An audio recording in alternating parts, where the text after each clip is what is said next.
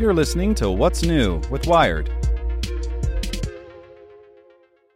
Hello, I'm Drew Robinson, and this is Tech in 2, the coronavirus update from Wired. Brought to you by Remarkably Remote, a new daily microcast from the experts at GoToMeeting, all about making work from home work for you.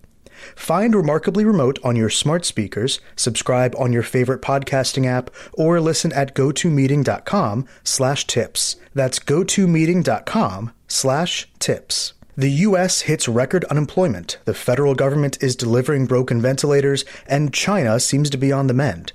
Here's what you should know. Two weeks ago, 3.3 million Americans filed for unemployment. At that time, that was four times worse than the worst week on record. Last week, the number of claims hit 6.6 million, bringing the total to nearly 10 million Americans who have filed for unemployment in the last two weeks. For reference, the worst week of the 2008 recession topped out at 665,000. President Trump keeps talking about a government stockpile of 10,000 ventilators, but there's a problem. Last summer, his administration let the contract to maintain them lapse. Now more than 2,000 of those ventilators don't work.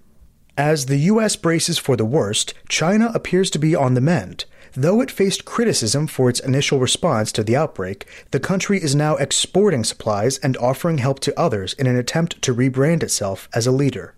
Following the closures of its parks in the US, Disney announced this week that it is donating 100,000 N95 masks to the states of New York, California, and Florida.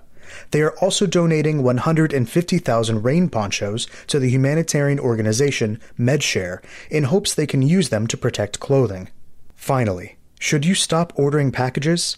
There's very little risk of catching coronavirus from package delivery, according to the CDC. Studies have shown that the virus only survives about 24 hours on cardboard and up to three days on plastic.